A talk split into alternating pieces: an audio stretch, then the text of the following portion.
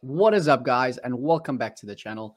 So, I was asked another question today What is the biggest lesson you've learned in life?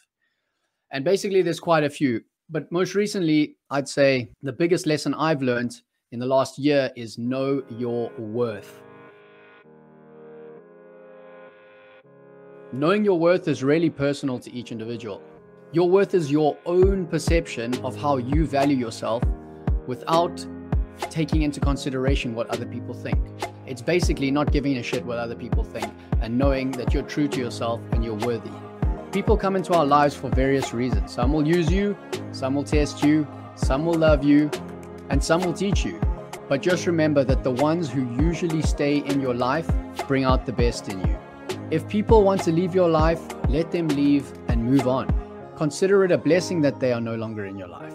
Use that opportunity to create something positive with that void in your life and build new and better relationships that will help you to grow and flourish.